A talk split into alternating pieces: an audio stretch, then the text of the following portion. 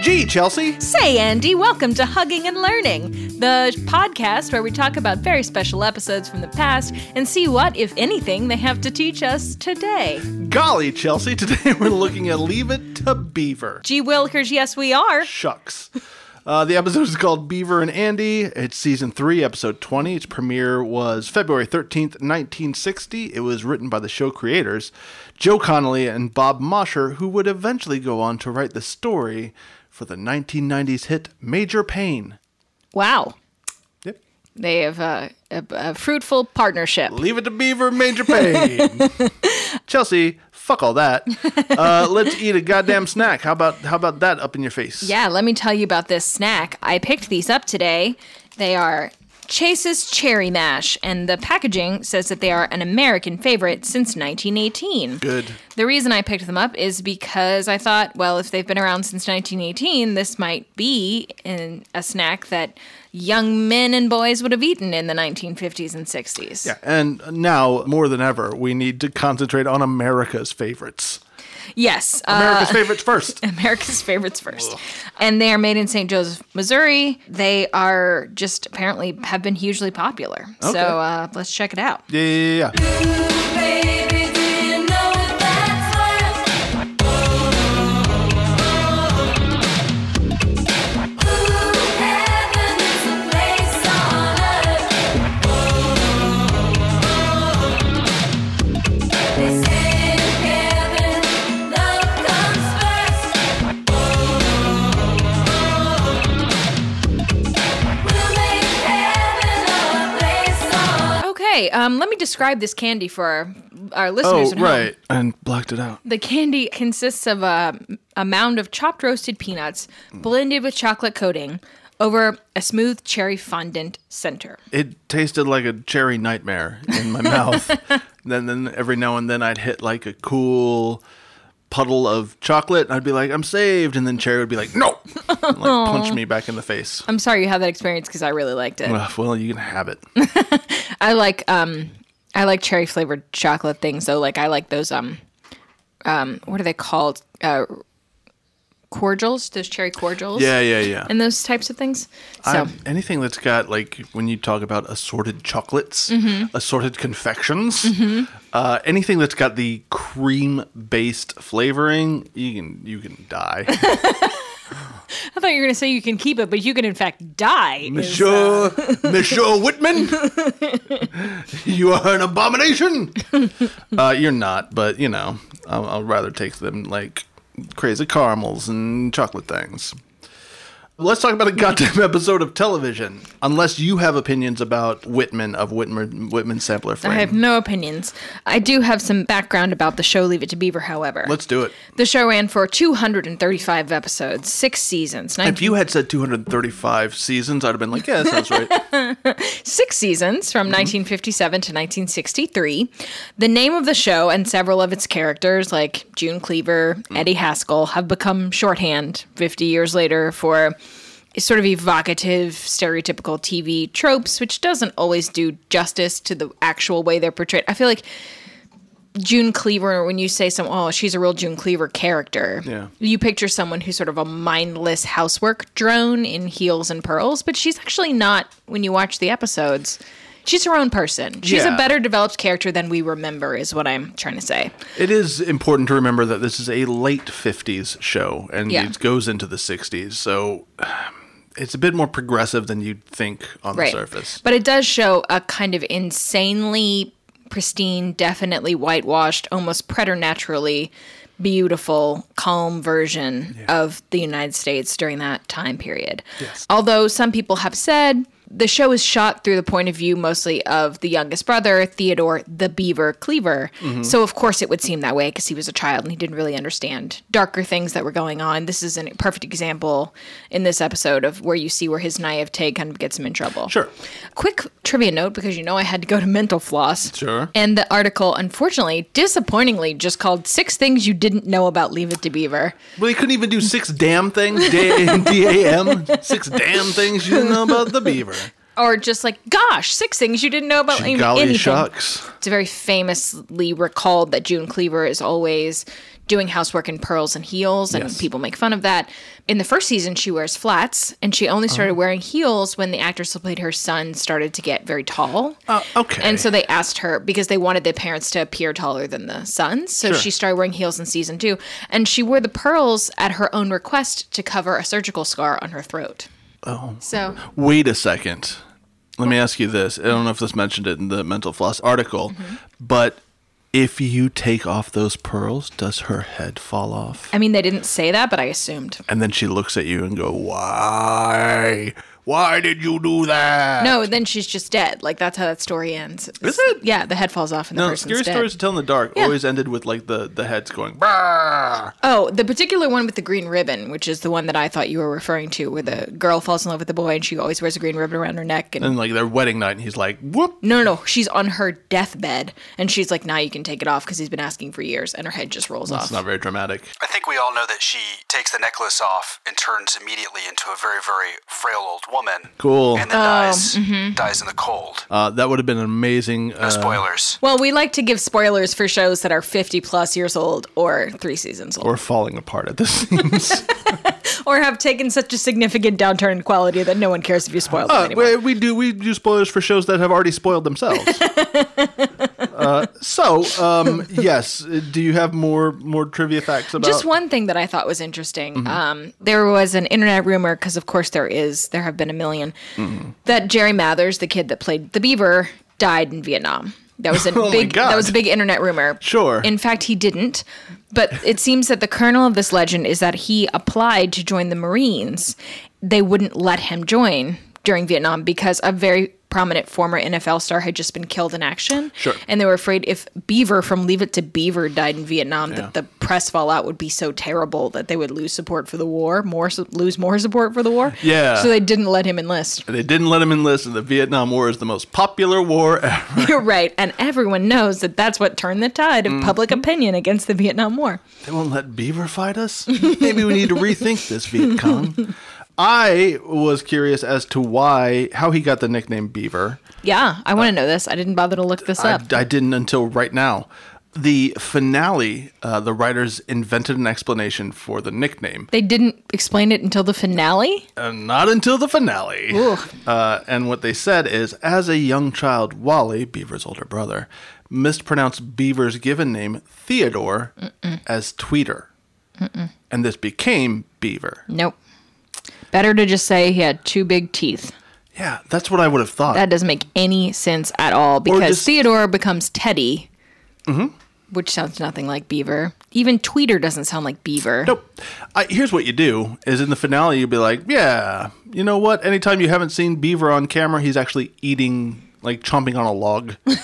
Also, it clearly just rhymes with Cleaver. Like that's they just wanted to call the kid Beaver Cleaver. Yep. They could have then named him something like uh, Bertram or something that, Bertram Cleaver. that more. quick- It's me, Bertram Cleaver. Welcome aboard my railroad. well, clearly that's why you have to call him. You have to call him uh, Beaver. Sure, because you nobody's- can't have a five-year-old Bertram Cleaver. Yeah, you aren't calling him Waldorf being Cleaver. He's Wally. Uh, d- I really thought that this episode was going to be a great, like, boy, some 1960 show takes on alcoholism, and I bet Mm-hmm. they fuck it all up. Yeah, it's important to note that we've done alcohol based episodes before, but it's al- they've always been about teen drinking. This Yeah. is the first adult alcohol based Yeah. episode we've done. And I think, like, last, uh, the Kimmy Gibbler thing we did, Kimmy's out, it's, the episode says Kimmy is out of control with alcohol. And it's like, yeah, once. Right. That's basically what the subject is here now. But this also, as far as I can tell, the episode also deals with trauma and PTSD and substance abuse. I just want to go back quickly to a point that you made before uh, about how this episode is different from other alcohol based episodes that we've talked about. In 1980, the American Psychiatric Association divided what was formerly called alcoholism into two distinct categories alcohol abuse, Yeah. which is what we've seen on previous episodes, where uh, one time some teenager usually goes off the rails, and alcohol dependence, which is when you have withdrawals, you build up your tolerance, you have an Yeah. uncontrollable drive to drink, which is what we're dealing with this episode. So before we've dealt with alcohol abuse, and now we're going to deal with alcohol dependence. We're looking at substance abuse in relation to it as well, which you know it. It's not just the one time you do a thing. It's needing something to self-medicate or cope. PTSD is often attributed to you know war, but more and more people are understanding that PTSD comes from traumatic events. And while our healthcare system is already pretty complicated and it's a little difficult to get healthcare, one of the other problems that we all face is that there is such a stigma around mental health.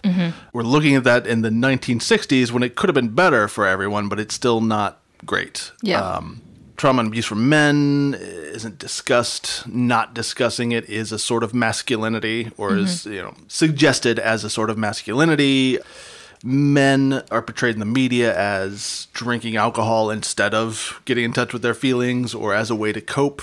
You've just described the plot of every episode of Mad Men. And then sometimes it's also treated as a joke.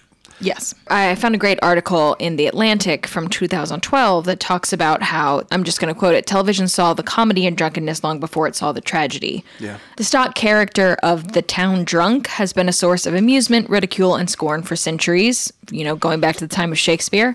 And the small screen was once no different. It it started, or the greatest early example would be Otis Campbell on The Andy Griffith Show, who was the town drunk and Yeah. they made an ep- a joke about him in every episode. Now, around the time that this episode aired in the 60s, it hadn't quite shifted, but the tide was beginning to turn where it was like, oh, maybe if there's a person who can't help but be drunk in public all of the time, Yeah. that person is not actually funny, Yeah. but may need help, or at the very least, may be worthy of some sort of like empathy or even you know or pity or whatever but just like maybe we stop making jokes about the guy who can't help but be drinking out of a paper bag all the time Absolutely. Or, you know, remove the stigma in this episode. Certainly, we're looking at people who can't even say the words. Right. let's So, get into yeah, the, let's- the uh, ordinary let's- world boy, and there has never been a more ordinary world. the most vanilla than this. ordinary world so I, I wrote down here. Sure, it looks like it's in black and white, but it's in black and mostly white. it's in white and it's in and grayish white and an acceptable level of black. older brother Wally, letterman in all existing sports, Sure. comes downstairs and tells his mother he's going to shoot baskets and then maybe to the movies. He's got a whole like backstory that I couldn't care about. He's like, I'm gonna go shoot baskets, but then if we get the money that we're owed Right. from this one guy, then we'll go to the movies. See, Right. I think it was meant to set up the contrast of when his younger brother comes downstairs, he's just like, I'm going to go mess around outside. Yeah. Like, he just doesn't give his whole itinerary and, and the sort of like pre existing conditions that it hinges on. Yeah. But then he says this Oh, thing yeah. where he's like, if my lady friend calls, tell her Mary Ellen Rogers. Mary Ellen Rogers that I'm slightly mad at her, but not so mad at her that she gets sore about it. And her, his mother's like, "What?" And then Dad comes in and says, "Oh, I completely understand." Oh, Wally says, because she's a girl, you know how it is. yeah, and, And I, write, Dad's I wrote like, down "Yep." here. Go ahead, Chelsea. I was just like. Uh, well, I like how confused June gets because she says, "Why can't boys and girls just be honest with each other?" And I wrote, "Sigh." I've, I I feel like found this, this, way we're- more. we are insidious. no closer to. It's just all about like mind games. Like make her think I'm slightly mad at her. I have a little pet. It's not even a pet theory. I just remember June Cleaver very differently than she actually is in this Me too, show. for sure. She's much more smart alecky. She puts her foot down. She it's clear that she expects her husband to like help with housework Hmm. because we see him drying dishes later. And I just was kind of like the home is her sphere, Mm-hmm. but she is 100% in charge here. I might be mushing her and Donna Reed together. Yeah. Or I might have assumed, since I'm not really well versed on Leave It to Beaver, I think this is maybe the third episode I've ever seen. I might have just assumed that ah, she's a house mom from the 50s. She's Yeah, she's like a doormat. Donna Reed. Yeah, but she's not. So he says, "What do you want to change the system?" And she's just like, "Ah, "Whatever, go to hell." Basically, she Better she cook keeps something. she keeps giving these glances at him, like, "I can't, I can't save you from yourself." Yeah. Um, that's a. that's a That- that's the underlying thing I in feel their like that, marriage. that happens multiple times in this episode where she Oh, looks at man. him and she's like, I guess you're going to do what you're going to do. I'll be here to say I told you so after you fuck this up. you know, I didn't turn my speakers up loud enough. Maybe every time she leaves her husband, she goes, May God have mercy on your soul. So anyway, Beaver comes bounding down the stairs. History will judge you harshly. And he's no sooner told his mother is going to mess around in the yard than he gets out into the yard and he's singing a little ditty. He's singing, Oh My Darling, in a creepy way. I know, look, I know I find kids creepy, but he looks like a harbinger of death. You think Beaver is the creepy person in this Oh No, scene? no, no. I'm saying it transfers. Because I wrote in all caps, the creepiest creep in all creepdom approaches him on the sidewalk in front Uh, of the house. That you are not wrong. I, I'm not. I'm not going to put it on a scale of who's creepy. I think Right, they're it's all not a creepy in competition. their own way. But yeah. the music is also doing no favors to this sidewalk Mm, creep either because the music is well not the music the beaver is singing the music in the in the Oh, show yeah, absolutely. is super creepy it's super like don't trust this guy as he walks up and beaver says are you a friend of mine I know. Oh, you'll never make it. You're not going don't to survive. phrase it that way kid that is opening the door for a kidnapper Well, this are is- you a this friend of is- mine and the creep says you might say that I know you might. This is just what Stranger Danger was in 1960, which was a three step plan. uh, if a stranger talks to you, step one, stop. Step two, give them your undivided attention. step three, do whatever they say. Yeah, ask open ended questions. It'll be very easy for them to answer. Like, are you my friend? If you follow all of these tips, they may take you for a ride, And give you candy. and now you'll have a new dad. Or shallow grave. Nothing at all. Yeah. Ugh. So yeah, it's real creepy. the creep asks if he can possibly talk to Ward Cleaver because he knows who Beaver is and he says, Oh, I was friends with your dad when you were born. this coin thing. I remember, you know, I was working at a machine shop and I drilled a hole in a silver dollar and gave it to your dad for you. And Beaver's like, I still have that. I'm not allowed to spend it. And I was like, Good luck spending a silver dollar with a hole in it, kid. Is this a thing that people do? No, I think it. Well, maybe I don't know what people did for babies born in the fifties, but I, I think it's Figure just a they'd still be sweet doing sort it of. in Louisiana. We haven't seen a silver dollar in Louisiana. um, the thing is that it isn't clearly presented, but I assumed. I don't know how big this town is that they live in. Yeah. he's around. He's always been around. Like he Yeah. lives in town.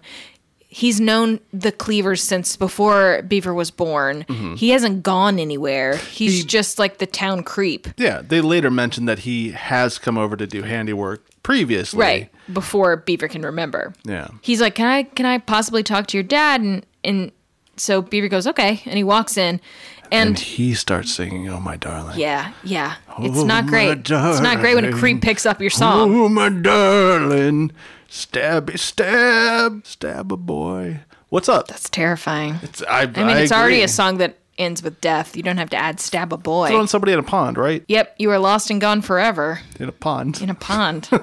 that was the ordinary world set up very quickly.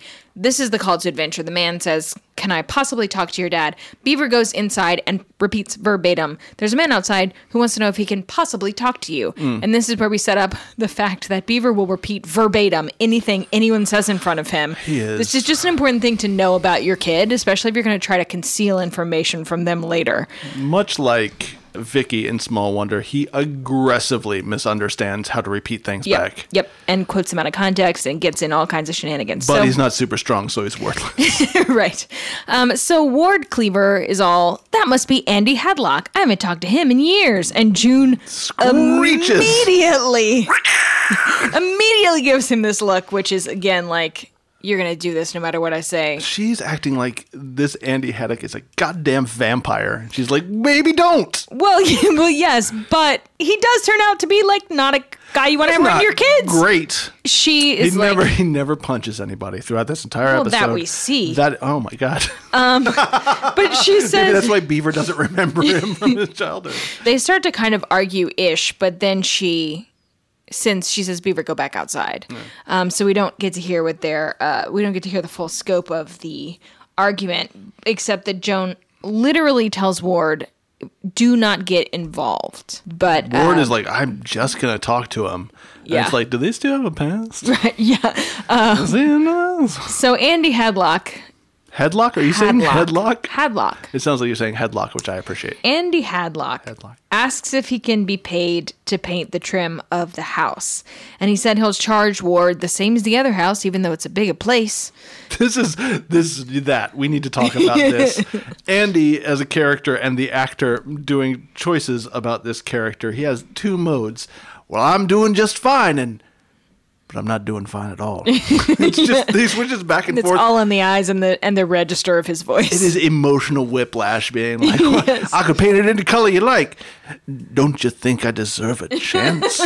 Andy promises he's real dependable Mm-hmm. with this loaded tone, the voice that tells us he's not real dependable. he's doing he's trying to like cover all of the bases he's like oh i'm i know what i'm doing i have references i'm a good guy and i'm desperate which is what i call running the hobo's gambit This is the exchange that gets him the job. I wrote it down verbatim. oh great Ward Cleaver, what about your troubles? Andy Hadlock, I haven't had that for five or six months. Ward Cleaver, when can you start? he does he does constantly say you could call that other guy or that other guy Right. and ward's like i don't want to talk to those guys and Ward's like, nah, take your word for it. And then Beaver and all of us immediately want to know what Andy's trouble is. yeah, it's real weird especially looking back on it now it's like holy shit what horrible thing does this man do the, there's also again music that's kind of putting us on edge underscoring this scene so he's like i'll go get my brushes i'll be back after lunch so I sure do appreciate it. I haven't been doing well lately. this is ward's uh, version of not getting involved Getting involved. right so now we join the family having dinner that night and we're firmly in the special world the special world where a quote troubled person has entered the orbit of the cleaver family they do Mm-hmm. not move normally in circles with troubled people No, but here we are too good for that. Yeah, they're too white for that. um, so the family's having dinner that night, and we learn that Ward's girlfriend didn't Wally. call, Wally's and girlfriend. Wally's girlfriend didn't call, and I don't believe she's real at this point or ever in this episode. And we also learn that the Beeve has been hanging out with Andy all afternoon, and that Andy used to be a sailor, and he's going to teach the Beeve to tie very complex knots. Ward needs June to approve of Andy so badly in this Yeah. episode. He's constantly like, Andy's doing a real fine job with the house painting. Beaver just loves him. And then June responds with, for now. And she goes, Yeah, so far. Yeah, right? Which, I mean, she's just too smart. She's just too smart for her family. There's one exchange during this dinner scene that I found charming and stupid. It, Wally says, What color is Andy painting the house? I don't want to come home and not know where my house is. Yeah. Ha ha. And then it cuts to dad goes, Ma. I noted that too. I was like, the Just like, and then cuts right away. fake laughs are so for so forced. It's really, the intense stare really gives it away. When But he I goes, think that's also like a sick suburbs burn that they threw in there of everyone's got the Sears Roebuck houses and It they're might all be. exactly the same prefab house. I get the idea that the writers are on a different level than the actors of this show. The actors are just their puppets to be like, we'll slip in as much as we can, folks. Yeah, I thought that was a sick like suburbs burn. Well, he's got a. Maha. Yes. So Beaver thinks Andy is super neat because he used Yeah. to be a sailor. Keep that in mind. We're going to come yeah, back to that's it. important. And uh, Wally remembers that Andy used to come around and work on the other house when he was a kid, and then all of a sudden Andy didn't come around anymore, and the parents just exchange meaningful looks and say, "Yes, that's the same Andy At this point, I'm thinking like about my name." my name because it keeps coming up, Does it? and people keep saying how neat I am and how I know how to tie all sorts of knots, which is not true. How did your parents? Because I tried to think back, and how did your parents address, like, not just "Hey, don't drink and drive" or "Hey, don't drink until you're older," but how do they address the idea of like, "Hey, don't." Don't become an alcoholic if you can help it. I don't know that I ever had a conversation with my parents about alcoholism or substance abuse in the way of like you know you have to be careful of this because it. I know some people have that where they're like, well, I know this runs in my family, so I'm going to be really careful about it. I never really had that conversation, although I did have figurative parade of people showing up at our house wanting to do odd jobs. That happened Through Oh. my entire childhood, this was a constant some strange man knocking on the door and saying, Can I fix this? Can I do that? It happened all the time. My mom's standard response was, Go away and come back later. She wanted my dad to be there if Sure. there was going to be a guy working on the house. Yeah, why not?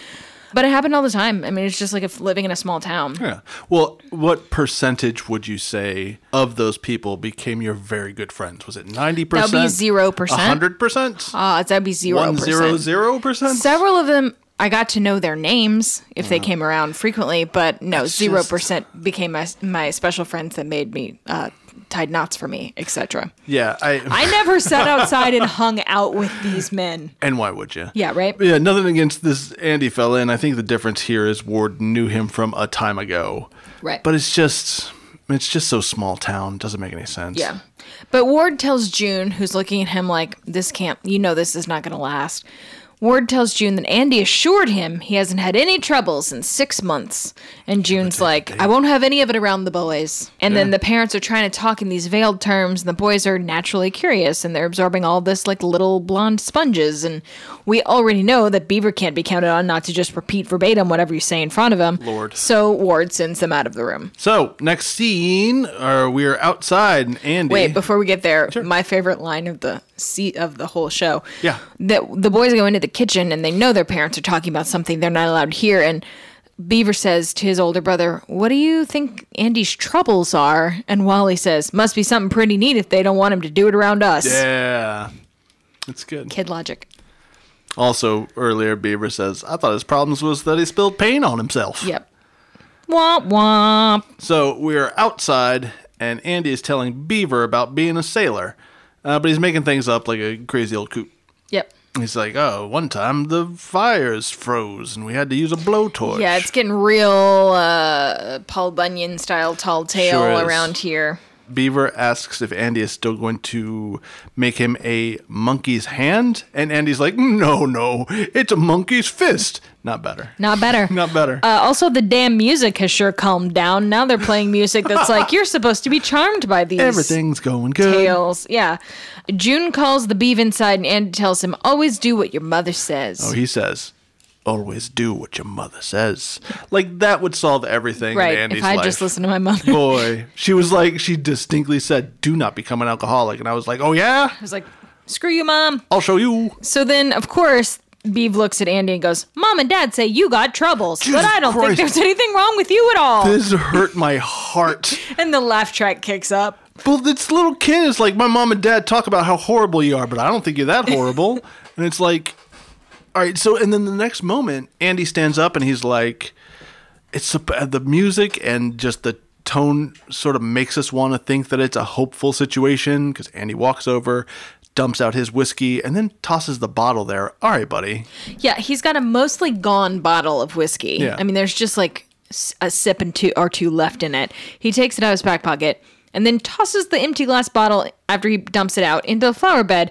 Amateur move, dude. They're definitely gonna find that. Yeah. And how about just don't be a dick? How about, that? How about just not littering? I think we're supposed to glean from this that he wants to see himself as Beaver sees him. He wants to be the person that Beaver thinks he is. Sure. And so he shouldn't drink anymore. So he dumps out this whiskey. Yeah. So just keep that in mind because it doesn't really track with what comes next. No, not really. So, um, so next up, we're in the garage, and Wally and Beaver are putting away the paints and soaking the brushes. And of course, Beaver has already found the empty bottle. Yeah, Um, like immediately, because it's, he, he spends uh, seventy percent of his life in this yard. Right.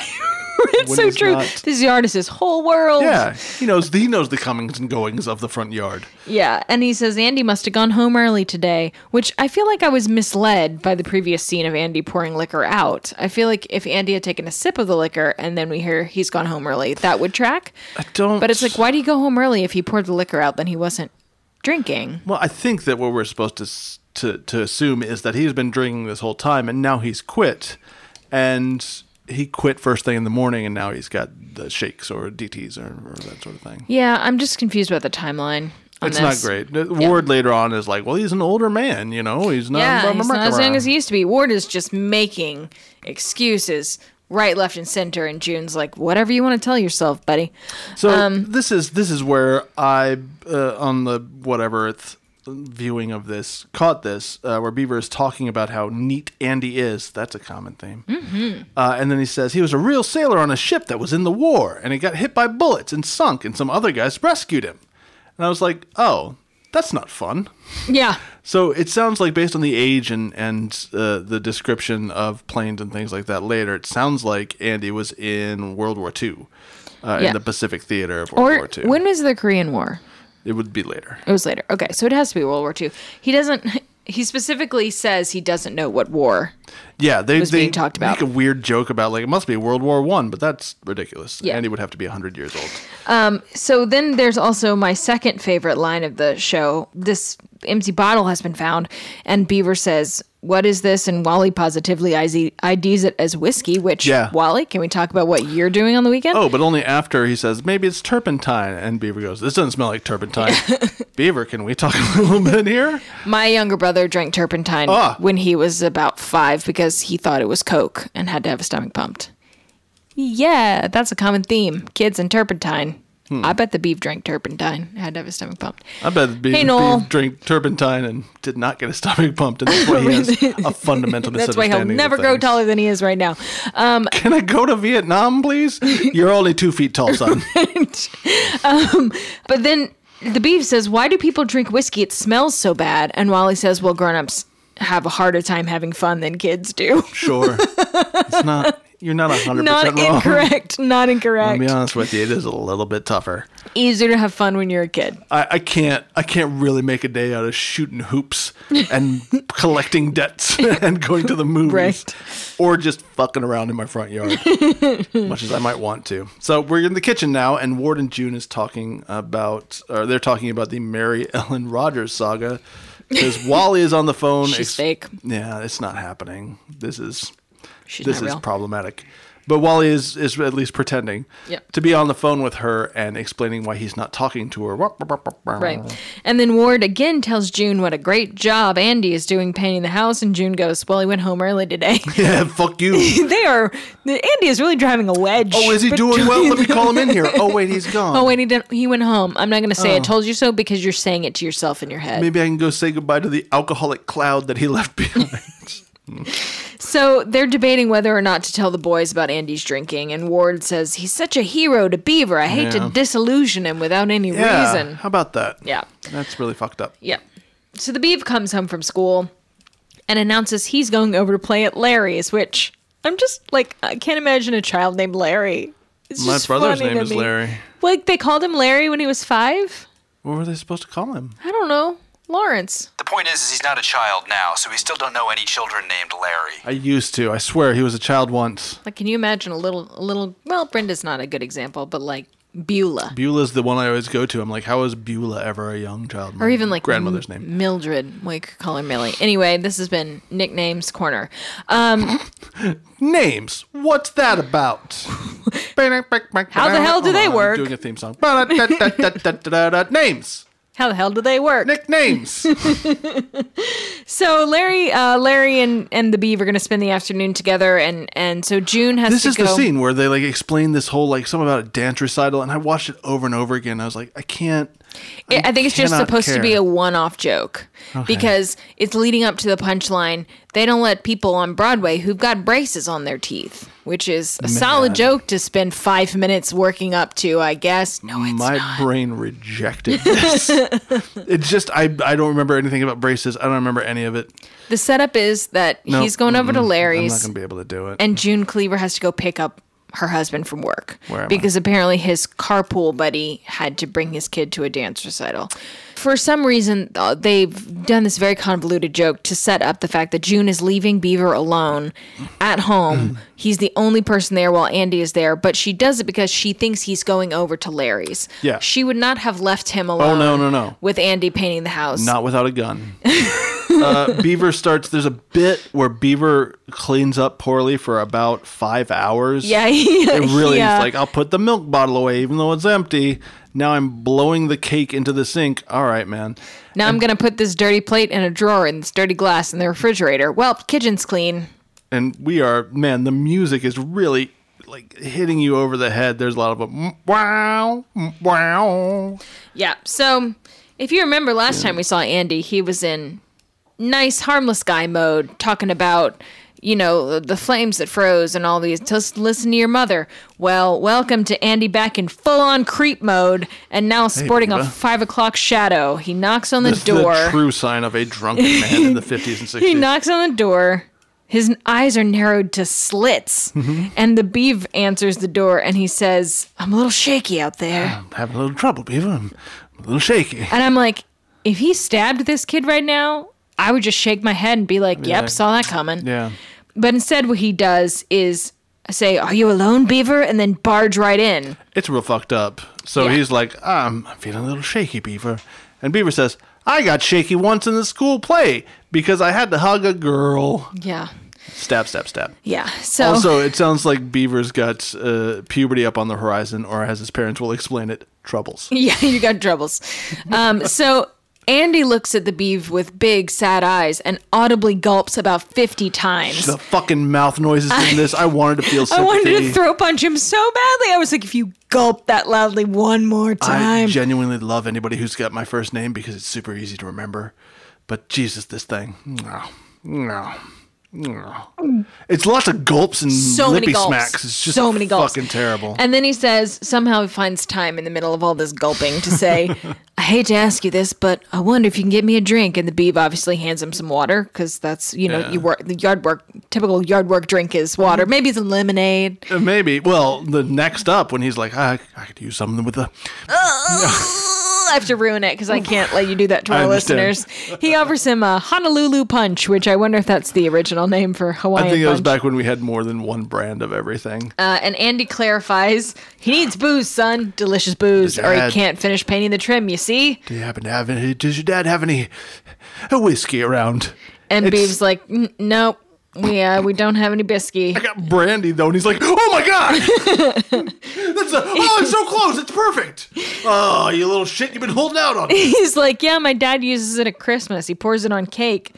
And Andy goes, yep, I'll just take that right back outside with me. Thank you so Like, much. You want a cake, and he's like, "No, get out of my way, you little shit." if I know anything about Beaver, he's going to repeat this entire exchange to his parents verbatim as Mm. soon as he sees them again. Uh, He should have, but he does not. He is now a tiny enabler. they, I know what they mean to do with this scene, and I really wanted to be sympathetic, but the mouth noises took me out of it. And Beaver's Yeah, just we're cloying. supposed to see this guy ha- like at his lowest point, just having to ask a kid to get booze for him, and I it's just, but it just doesn't breed sympathy or contempt. It doesn't. It just kind of skeeves me out. it breeds shrugs. Yeah. So the next thing we know, Andy is calling in sick to work. Mm-hmm. And Ward's all, don't worry about it. You don't owe me any kind of explanation. Well, he's- I'm just sitting here with a half painted house, no brandy, and a corrupted kid. Carry on with your Oh, binge. P.S. My wife gets to be a solid bitch now. well, you don't owe me anything. Not at all. Best friends Ah, forever. you've given me the gift of a miserable life.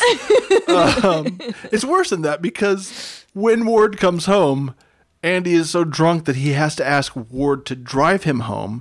And then once Ward gets home, Andy calls and he's like, "I'm so sorry. I'm so sorry. I apologize. I'm so sorry." And he's like, "Yeah, man, that's fucked up."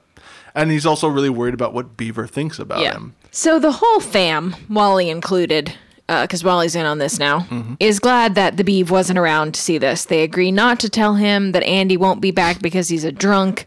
And Ward's like, "You were right. I shouldn't have hired him." And June's like, "Yeah, I thought so." And kind of, and then she looks at him like, "Well, I better go start supper." I wrote here June is as smug as a bug in the rug that told you she was going to be comfortable in that rug, but you didn't believe her. And now look You at were her like, now. "No, I'm gonna do it my way." And she was like, "Uh huh. We'll see how long that lasts." Oh, three days went on longer than I thought it would. oh, wow, Mm-hmm. that's nice. Wow. Hmm. Took him uh, longer than I thought it would, and he disappointed our kid in the bargain, so this got even better. I don't know where it says in the Bible, Ward, but I believe that I'm the man of the family now. Wally wants to make up a, a whole story about Andy tripping on a log, by the way, which I find charming and stupid. yeah. Uh, charming and stupid, by the way. this all is the throughout thing. this. Yes, this is the thing about Wally that he has. Wally hasn't yet figured out the hallmark of effective lying is to keep most of the truth and just change a few of the details. Hmm. Oh, he makes the whole story. He wants to make a whole hospital. yeah, he had to have an operation, and then he got married to a pirate queen, and Oh. they went, you know, like he was just going on. His parents were like, just, just, just don't say anything. Yeah, but just shut up. How about you just keep your mouth shut? The beaver comes home looking for Andy and some more sweet, sweet war stories, and his parents tell him that Andy won't be back, and his beaver bullshit meter goes off. He's like, there's something wrong here, and you won't tell me what it is. Yeah, he tells him he's like, "Why aren't you telling me things?" They're like, "Huh, "Nothing. Uh, dinner's ready. Uh, just just go." Look over there. Oh, it's shiny. Oh, it's Mom? a shiny quarter. Mom and Dad, why do you have flop sweat? uh, no reason, kid. You, you gotta go upstairs now. The Beeve is not satisfied with his parents' shifty eyed explanation. No. And he uses the age old strategy of asking your older siblings to tell you what your parents won't. Unfortunately, his older sibling is Wally.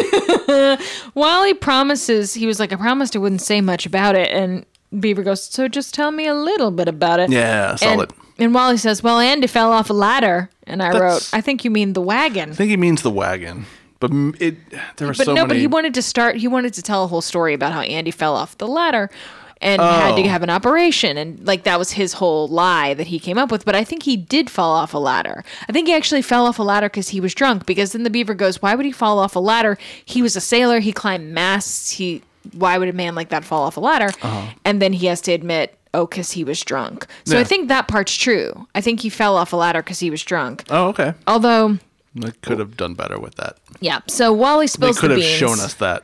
To be honest with you, Right, it's true. Could've done some Would have been sweet- a hilarious. it was 1960. Moment You of- did not have to hire a stuntman. You just pushed that man to the ground. Although we need him for later because he, this particular actor, in a trope that I feel like never gets done anymore, this actor comes back in two subsequent episodes as two different teachers Nobody does that anymore. at the school. Yeah. Boy, oh boy. So Wally Well, no. Maybe we need to watch those and see if it's maybe he's just you know cleans up his act. started his whole new life. No, they're two different character And names. He's like, I don't, I don't know you, but Beaver. Is that, is, that how you Young pronounce it? Theodore. Uh, Beaver, do you have any uh, brandy? Uh, uh, And then Beaver puts together, well, he asks, he says, Oh, he doesn't say this, but his face goes, Oh shit. Is brandy like whiskey? he says that. He's like, is brandy? He doesn't anything say, like "Oh, whiskey?" shit. He does say, oh shit. Oh, he does say, Oh you shit. must have missed that You're part. right. He's like, fucking shit, Wally. Oh, Christ, Wally. oh, fuck on a fuck, Is brandy like whiskey? And Wally goes, Yeah, stop asking questions. you dumb shithead. So now we're approaching the inmost cave. It's the dinner table. Again, where all the Everyone's cussing. Problems get worked out, and the secret is out. And the Beeve lets uh, his parents know that he knows the truth, and he, by saying, "Well, it's too bad about Andy drinking and falling off the ladder." Well, it's a weird. There's a weird mood over the table, and I love the fact that that in these older episodes there are ways that you know something's wrong, which don't mean anything now. Uh, it's solemn, and Dad's like. Well, it's a fun, fine dinner. Uh, June, you've made a delightful meal. And Wally's like, yeah, Mom is real nice. But Beaver doesn't say anything. But he must compliment his mother's food or the family will crumble. right, and June's just sitting there like, Everybody's staring at "Yeah, him. you can compliment my dinner as much as you want. We all know." That you're just buttering me up because I was right about the drunk you hired to paint the house, and now the house is half painted and our kid's What's been got- corrupted. What's got what's Beaver got to do with that? M- uh, Mom just wants fucking sweet compliments. think there's a bit of uh, soothing going on, or I like understand. pasting over oh, going on Wally here. does start it, sure. Or Ward. Ward says, "Yeah, Beaver, it certainly is too bad about Andy." Ward is dumb enough to believe that Andy was stone cold sober until quote somebody sold him that first drink today and got him started. What is this? he? Tr- I think he truly believes when Andy said. I haven't had a drink in five or six months. That that's true. When obviously we know it's not because he had a mostly drunk bottle of whiskey Yeah. in his back pocket Yeah. the day after he got hired. That's fine. He can think whatever he wants, but to think that it's like somebody who saw that guy come in should have known better than to sell him a drink when he pays for it. But also, of course, because of the way he phrases it, Beaver immediately internalizes what happened to Andy as Mm. Sure. his fault. And to the show's credit, he fesses up immediately and doesn't let this guilt fester for, oh, 10 or 20 years. He's just Oh, Not like, even ten or twenty seconds. he's like, yeah, so it wasn't, a, no one sold him the drink. I gave him the brandy. Uh, And Ward immediately is basically like, You terrible little kid. Beaver, don't, you know that's the worst thing you could do? That's the worst thing you could do. As though now this child is responsible for this grown man's sobriety. And Beaver says, "Gee, Dad, how in the fuck could I possibly know what?" Again, to his credit, Beaver's like, um, how did I? How could I have known not to give this dude alcohol when you never told me what was Yeah. going on? Maybe you and Mom's fucking enigma machine approach to fucking parenting is a bullshit. And Wally backs him up. He, he's like, uh, yeah, you you never told us what was going on. I'm in high school and I couldn't figure out what was Yeah. going on. And this would also be a great time for Wally to bring up the whiskey bottle they found in the bushes, but he doesn't bother to do that. But so he's basically like, yeah, I, I didn't know not to give an, a drunk alcohol because I didn't know anything about it. So now we're we've reached the supreme ordeal. I guess it is very unclear to It's me an unpleasant whose dinner. journey we're on. in the Cleaver is house. it Ward's? Ward's the person that seems to learn something actually here. So I guess we're on Ward's journey. I don't know, whatever. If we are, then here's the supreme ordeal. It's the moment where Ward has to wrestle with the shadow of parenting, basically, because he thought he knew how to handle this situation. Now he's realized he hasn't handled it well. and he admits it to his credit. He's like, "Whoops, we fucked up." Yeah. Uh, he says, We can't ever really protect anyone by hiding the truth from them. I'm sure if you'd known the situation, you could have handled it when it came up, boy. Which, you- again, no, no. This child's not responsible. he is not. For handling a grown man's sobriety. It's like I was with you. I was with you, Ward, about you know telling kids the truth. Right. And then when you're like, so that you can handle all of the things, it's like, no, you no. lost it. Again, uh, no one goes, I'm sorry, he- that man came in the house knowing you were here alone. That That's Yeah. the moment for June to be like, Excuse me, explain to me I'll exactly tell how you. this conversation What else happened. happened? No, Yeah. we're not talking about that. Nope. Beaver says, I know what to do when I know stuff. Fine. And I don't know if you caught this. It's a wonderful moment that couldn't be more in keeping with our podcast. Wally says, Heck yeah. You and mom shouldn't be a scared to tell us things. Yes, I heard a scared. I heard a scared. scared. A scared. And then he says, Somebody's tell a, gotta tell a guy about all the bad junk in the world. And Ward responds, Well, Wally, I hope it's always your mom and I who are the guys to do it. Because you've handled this so fucking well. We'll tell you about all of the things in this sick society. Then you won't be able to have us as your scapegoats when you're older. oh no, now I'm a scared. we can make a play out of all these shitty lines. Great. Yeah, and then everything's just wrapped up in a Times they are a scapegoats.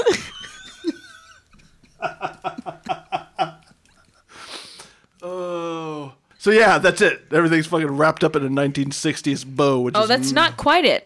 Because we have a bit of a, s- a quick third act. Oh yeah, I mean as far as the family and the whole Yeah. major plot's concerned, we do get definitely the tag. the we get the cute music is back and we're back to dinner and order is restored We and- can assume that Beaver immediately says, "This food is the best food I've ever had, Yeah. Mom." So then we actually have a quick act three. The road back, dark forces have been stirred up by claiming the sword. So the beeve is out on the sidewalk in front of the house the Hmm. I'm next sorry. day. He is. We have a quick scene where Wally says, "Ah, you gotta pay me to p- finish painting, see?" And June's like, "No, did you not see this?" No. Okay, it was just a quick scene where uh, it's basically like Wally says, "Ah, you should pay me to paint the rest of the house," and she's like, "You should just want to do it because it's your house too." And he's like, "Bah, I don't, I don't mind that it's not painted." Nope, missed that. And then she's like, "Where's Beaver?" and and and Wally says he's out and playing in mud. And then we click to a road construction scene where technically there's mud. Didn't get any of that. Just got the beeve sitting on the sidewalk in front of the Oh. house, scraping mud off his shoes. He's no, he's he's legit on a construction site. he's like kicking around on a construction site, singing Clementine. Yeah, all he loves that spooky as song, fuck. man. Loves that song. He's sitting on the sidewalk in front of the house, scraping mud off his shoes Yeah. when uh, Andy strolls over. Like a vampire, honestly. So creepy. And Beaver says, Are you feeling better? And Andy confirms, Yeah, I'm feeling better. And then he sits down to talk to him very close. Mm-hmm. And we establish that it's just the next day since he fell off the ladder. He fell off a ladder. I really don't He think you- looks great. I don't think he actually fell off a ladder. Oh, I think he fell off a ladder might be a phrase that is I don't know. I I just don't I don't, I don't think he, he maybe he said I fell off a ladder or maybe that was Wally's. gotta go home. Um, You know what? We've discussed this more than the so much more than the writers discussed did. Any of this episode? So Andy asks Beaver if his parents found out that it was the Beeve who helped me out yesterday. Thank you for helping me. and he yesterday. confirms. So then Andy launches into this real sad soliloquy that's kind of like So he's known this kid what three or four days. And Well, so- but he did give himself a dollar He one. did, but he but three or four days, yeah. three or four days, and so he launches into the soliloquy that includes the lines, "Beaver, I've been hurting people all my life. I still don't know why I do it. Yeah. A fella can't hurt the ones who don't care. He can only just hurt the ones who love him. An empty life and an empty bottle go together." I feel like Beaver should have been like, uh, love. Yeah, he's just like, Nah. "Oh, Beaver." You mean so much to me. I want to be the man you think I am. And Beaver's sort of like, we don't really know each other. I also don't think. so He talks we about good. how all the cops just think of him as a bum and all these kinds of and things. he And, can't hurt people that don't care about him. then at the end, he says, "Tell your father I'll be back tomorrow and I'll finish up that tram." Nope. No, no, your services are no longer needed. I believe you mean warn your father that I'll be back tomorrow to finish up that trim, and you won't. This is awful. It's it's nice that the central message of this, because that's the end, Yeah. is him, him threatening to menace the child further. The end.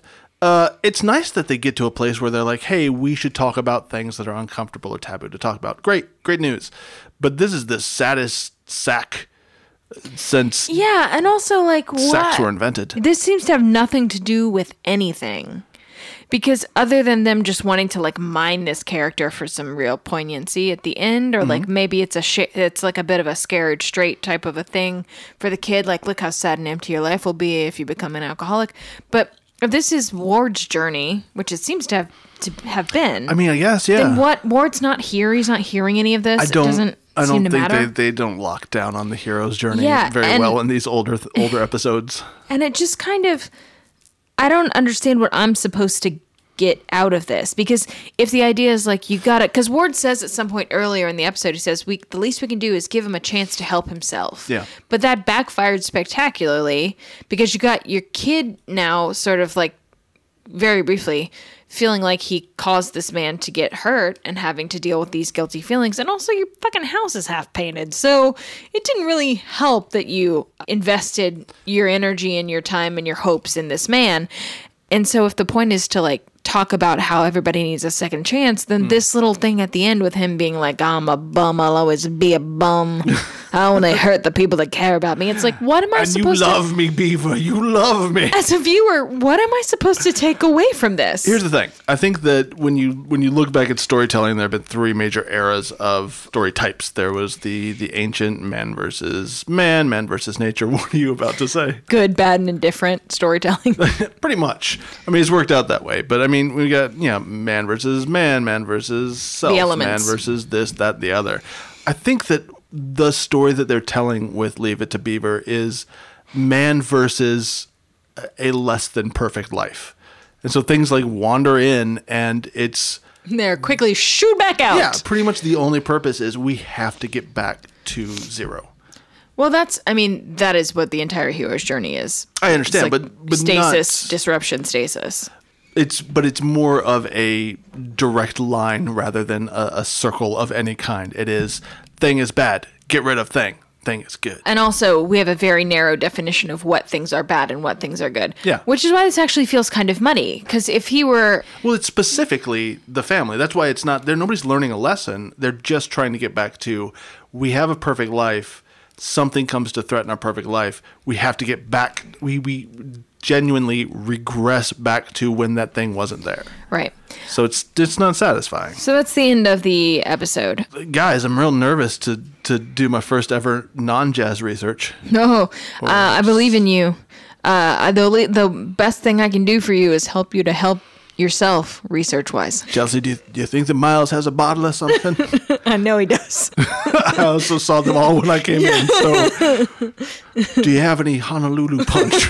no, we Oh, have somehow. ah, but I got the shakes. We're- I we got the, re- Honolulu I shakes. got the research shakes. oh, I'm glad this is personal. to me. Honolulu shakes is the name of my new band. Yeah, yeah, yeah. Uh, take that, the Alabama shakes. Yeah, we're way cooler than you you just do Alabama shake songs but with on a ukulele. ukulele.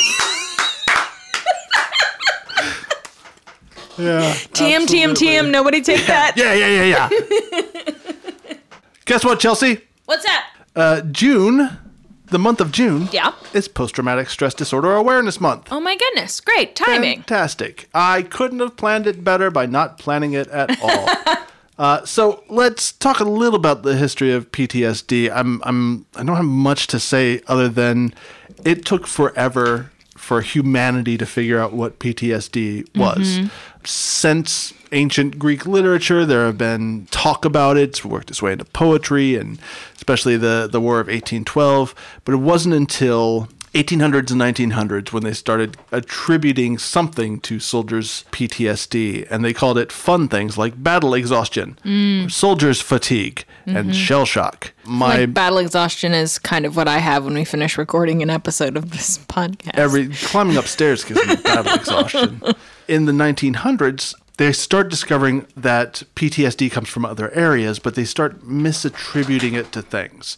So everybody understands that certain traumas lead to certain symptoms, but for an example, they used to think that people who went through train accidents who had PTSD based on that, they used to think that it was a physical injury causing a neurological problem. Oh, interesting. And not the fact that they'd been through a horrendous event. Right. And they gave it the fun nickname railway spine wow. because you were supposed to have hurt your spine in a way that messes up your brain and now you you feel nervous all the time. Interesting. So it's been a rough journey until 1980. Yeah, it sounds like they didn't connect all those separate things. They didn't at all. And again, uh, 1950, they started treating soldier PTSD, but the stigma kept a lot of people from you know, doing anything. And then 70s and Vietnam really brought it to the forefront. And in starting to look at it, they realized, oh, you know what? Rape victims and PTSD from war victims, they all share the same symptoms.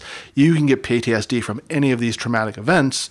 We should start looking at this. Yeah, Um, and the post-Vietnam era is also in in fiction and entertainment when you start getting this caricature type of like the burned out Vietnam Yeah. vet that's still wearing his army jacket and muttering to himself and Thousand walking yard around on the stare. street. Exactly. Yeah.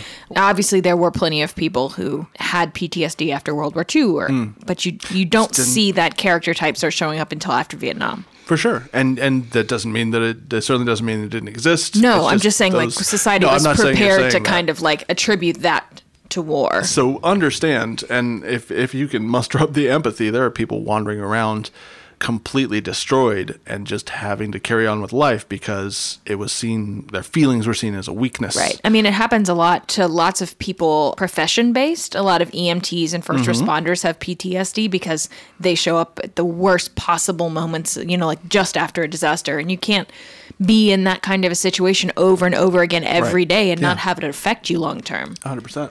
I'm a big fan of documentaries, and Netflix has a series called Medal of Honor, Hmm. which each episode follows the trajectory of a, a soldier who has been awarded the Medal of Honor and tells their story. The series is absolutely phenomenal, and one of the soldiers that they featured brings up the point if post traumatic stress can happen to anybody, that it's actually not. And I'm, I- I don't know about this, I'm not so I'm kind of just putting it out there uh, as he is someone who suffers from this. Mm-hmm. If it can happen to everybody, that it's not a disorder. And so he is of the mind that we should call this PTS, just post traumatic stress. Sure. This this can happen to anybody, no matter how strong you are. I don't know. I just, I, thought, I That's just, a wanted, I s- just wanted to throw No, that it's out a solid point. That it's is a a solid very point. solid point. Obviously, uh, a response to traumatic experiences and to PTSD is self-medicating for coping uh, reasons, uh, which can be booze, cigarettes, drugs, eating disorders, or other types of self-harm. But we do see it manifest, you know, in the most acceptable form of deadening your emotions. We do find it in the most common form, the most legal form, uh, is alcohol and alcohol abuse. Yes, or any sort of substance abuse. For sure. Uh, as I mentioned before, alcohol abuse and alcohol dependency were seen in the early days of TV, including this this the time period of this episode, uh, for the most part, as f- comic fodder. But now the pendulum has swung completely the other way on TV, and to quote that same Atlantic article. The noble recovering alcoholic protagonist has become a cliche unto itself.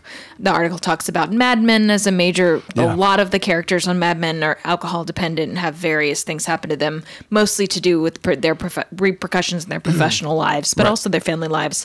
However, it says also that for all the credit the TV dramas deserve, there's a disappointing gender imbalance in their depictions of alcohol abuse. Though real life female alcoholics have alcohol related death rates 50 to 100% higher than those of male alcoholics, Mm-hmm. the primary alcoholic characters of TV drama are all men. Female characters who routinely abuse alcohol, like Will and Grace's Karen Walker or Arrested Development's Lucille Bluth, are still played for laughs. For sure. So if it's a woman drunk, it's still funny. With a single exception, and I know you'll appreciate this because it's a show we both dearly loved. Yeah. There are innumerable things to praise about NBC's community, but its Oh, raw, yeah. surprisingly moving treatment of Shirley's past alcohol abuse in seasons two mixology certification ranks very high. It's amazing. the The whole point of that episode is it's hilarious that she used to be a drunk, and it's like, whoa, she's almost being made fun of. You know, there are these pictures of her being drunk Right. around. But yeah, it really has a poignant ending to it. Check it out. we were both big, big community fans. Mm-hmm. Perhaps the most troubling thing of all, according to this article, are recent studies that claim showing alcohol in film or television has an immediate, measurable effect on the amount the viewers will drink. So it's the same sort of like dose response ratio that we see with Mm. smoking, where even if you make alcohol seem dangerous, Yeah. people are still like, I feel like I should have a drink about this. So I'd, I'd like to end this on reminding people that June is PTSD Awareness Month. If you're someone who suffers with trauma or PTSD due to trauma, uh, and if you're having trouble with substance abuse, we encourage you to reach out. There is the SAMHSA, is Substance Abuse and Mental Health Services Administration. You can check out their website, which we'll link to. They also have a hotline, 1 800 622 HELP. The information will be available on our website.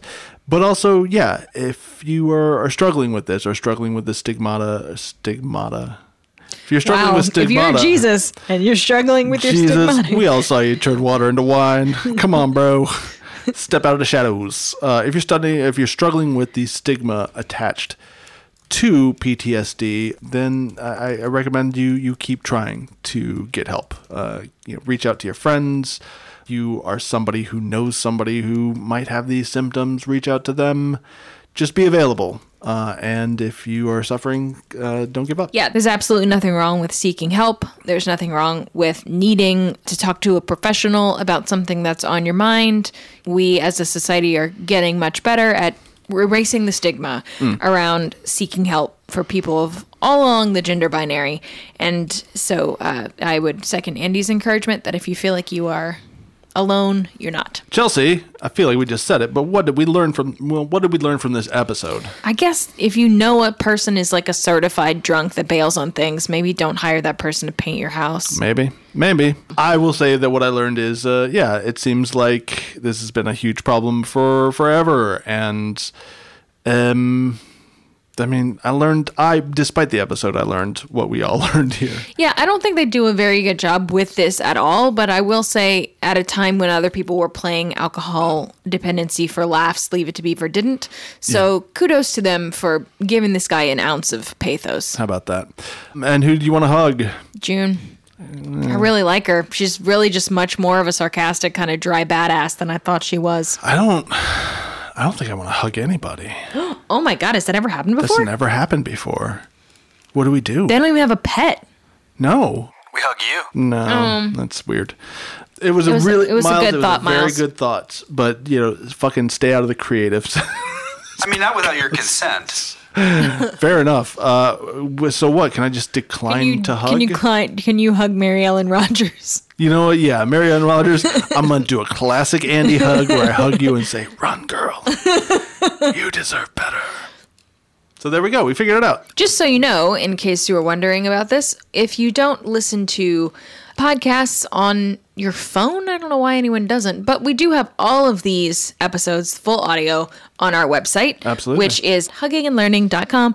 You can see links to all the articles we talked about. You can listen to the full audio of every episode. If we have a picture of a guest, that'll be up there. So we suggest checking out our website. Yeah. Why don't you do that?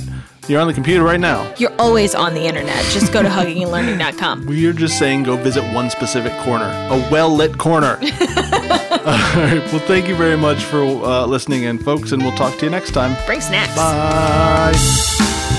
Thank you for listening to Hugging and Learning.